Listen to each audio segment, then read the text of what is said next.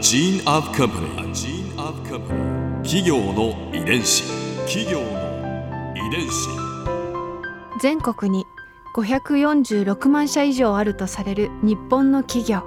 その企業の数だけ理念があり使命があり人間ドラマがありますこの番組ではさまざまな企業のトップや社員の方にお話を伺いながら成長する企業の DNA を解明していきます企業の遺伝子。ナビゲーターは私千葉なクララとクオン株式会社代表の武田隆さんです。武田隆です。よろしくお願いします。本日は株式会社ゴールドウィン代表取締役社長執行役員渡辺隆夫さんをお迎えしております。どうぞよろしくお願いいたします。よろしくお願いします。今回はゴールドウィンの天気について伺います企業の遺伝子。今年創業71年のゴールドウィン、まあ、この歴史の中で転機となる出来事にはどんなことが挙げられますか、うん。まあ、まずあのオリンピックからですね。世界の方にこう出ていこうというようなことで、まあ、創業者の、えー、西田藤作さんがですね、はい、あの海外の方にどんどんこう出ていって海外のいろんなスポーツブランドであるとかマーケットっていうのを、えー、つぶさにあの研究しに行ったわけですよね。でまああのその時に私も聞いた話ですけれども、まあ、海外には日本にないような美しい製品、うん、素晴らしい機能、まあ、それとその売り方であるとかお客さんとの関係を作る、まあ、コミュニケーションのあり方であるとかねそういったもので非常に勉強できるものがたくさんあると。いうことで、まあ、ゴールドウィンはですね、その60年代に、えー、創業者がそういった形で欧米を見て回って、うん、で、まあ、これからはですね、そういうものを日本に、えー、紹介しなくちゃいけないと。まあ、いうことで、ライセンス事業というものを始めるというのが、あの、最初の大きなきっかけだったような気がしますけれどね。うん、最初に技術提携を結ばれたのは、どこのあのね、フランスのスキーメーカーのフザルプっていう会社だっていう聞いてますけども。はい。これはあの、今でもありますよ。本当に美しいスキーを今でも作ってますね。うん、そうなんですね。はい。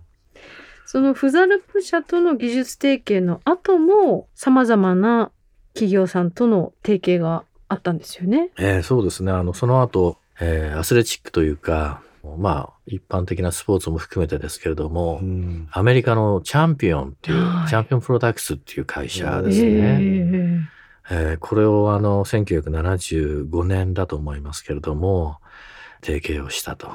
いうことですよね。まあ、その後にあの、イタリアの、えー、スポーツアパレルの、まあ、エレッセっていうね、うんうんまあ、当時はあのスキーウェアとテニスウェアが、うん、まあ、あの本当に憧れ的な存在で、えー、我々あの大学生とか高校生にはですね、まあ、非常に高嶺の花でしたけれどもそれをやはり提携したんですね。すごい。まあその後にあのスキーとかアスレチックだけではなくて、うん。今の私が会社に入るきっかけになった、まあ、ノースフェイスというアメリカのアウトドアブランド、うん、これが78年にゴールデン契約したんですけども。78年なんですね、えー、まあ、その後もあのゴールデンは、えー、ヘリー・ハンセンであるとかダンスキンであるとかさまざまなブランドをですねあの業務提携をしましてね、日本の方に紹介をしでライセンス事業というものを、まあ、展開をしてきたそういう歴史がありますね。すごいですね。もう名だたるスポーツウェアの、ブランドが出てきましたね、今。企業の遺伝子。こうした製品って、うん、当時の日本人にはどういうふうに受け入れられたんですか？本当にその今までのスポーツウェアっていうのはあの学校体育のジャージしかないわけですよね。で私剣道やってましたんで、まあ、剣道の道着がまあ一つはスポーツウェアですけども、全く違いますよね。空手柔道剣道なんていうのはね、要するに日常に着られませんよね。そうですね。ところがですねあのスキーウェアとかはあアウターウェアとして日常に当時はね着てる人も多かったんですよ。でテニスウェアっていうのは大学生にとってはですね、まあ普段の服に当時なってたんですよね。ということでその海外から来る洋服っていうそういうスポーツウェアっていうのは実は学生の普段着になってたんですよね。そのぐらい学生としてはうんあの好きなものだったと思いますよ。ギアでもあり、ファッションでもあったんですね。そうですよね今もね人気がありますけど、んチャンピオンまあ、チャンピオン。うん当時ははいどういう感じだったんですか、やはりあのどちらかというとバスケットボールであるとかあのそれ以外にも陸上選手とかもうん。チャンピオンを着ていましたへし、ー。いろんな競技の方々もチャンピオンは着ていましたね。うん。でまああのリバースウィィーブっていうスウェットが最も人気の商品なんですけどね、うん。はい。まあ、これはあのロッキーっていうね絵があって シルベスター・スターローンが、ええ走って階段上がってって両手突き上げる朝のシーンありますよあのシーンでね。すね。あの時に着てるのが実はチャンピオンじゃないですか。うんですからまあなんていうか挑戦者が着るユニフォームみたいなイメージもあってですね。うん。まあ、日常的にもかっこよくて着てましたけどもなんか自分を上げるためにそういうものを着るみたいな、そういう感覚もあったんじゃないですかね。う。んうんうん。あのダンスキンもすごく有名なブランドですけれど、はい、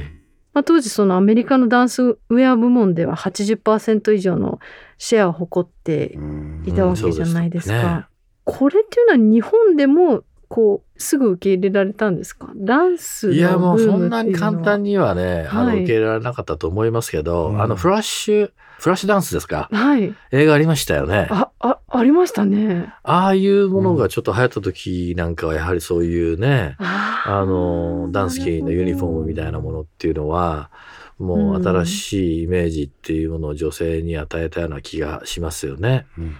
でもこう社長のお話の中で、うんスポーツウェアを語るんだけれどもこう映画のあのシーンの話が出てきたりとか、うん。そのスポーツとカルチャーとファッションがうんすごくこうあ一体とそうですね。なってというか、こう切っても切れないようなそう思いますね。存在だったんですね。私はやはりそういう感覚で、あの、小さい頃からスポーツやファッションっていうものを見ていましたんで、あと音楽ですよね。あの、とにかくそういう、あの、映画であるとか、そういうライフスタイルであるとか、うん。また音楽であるとかっていうものと、その自分の好きなそのアウトドアファッションであるとか、うんスポーツの機能みたいなものっていうのは、ほとんど垣根がないんですよすね。だから一つの、まあ、同じ領域の中でなんかこう作られてるような気がしてならないんですよね。ここでクララズビューポイント今回印象に残ったのはそうですね私個人的な話ですけれども学生時代のエレッセへの憧れだとか なんかそういったものをこう思い出して懐かしくなりました。なんかゴールドウィンって私たちが誰もが知ってるようなその憧れのブランドを日本に紹介してくれた会社さんなんだなっていうふうにあのお話を聞いていて気づいてすごいなって思いました。だってその当時の流行だったりファッションだったりカルチャーを作った名だたるブランドたちなわけじゃないですか。それをこう日本の若者の間に広めたっていうのはいやすごい歩みだなと思いました。企業遺伝子。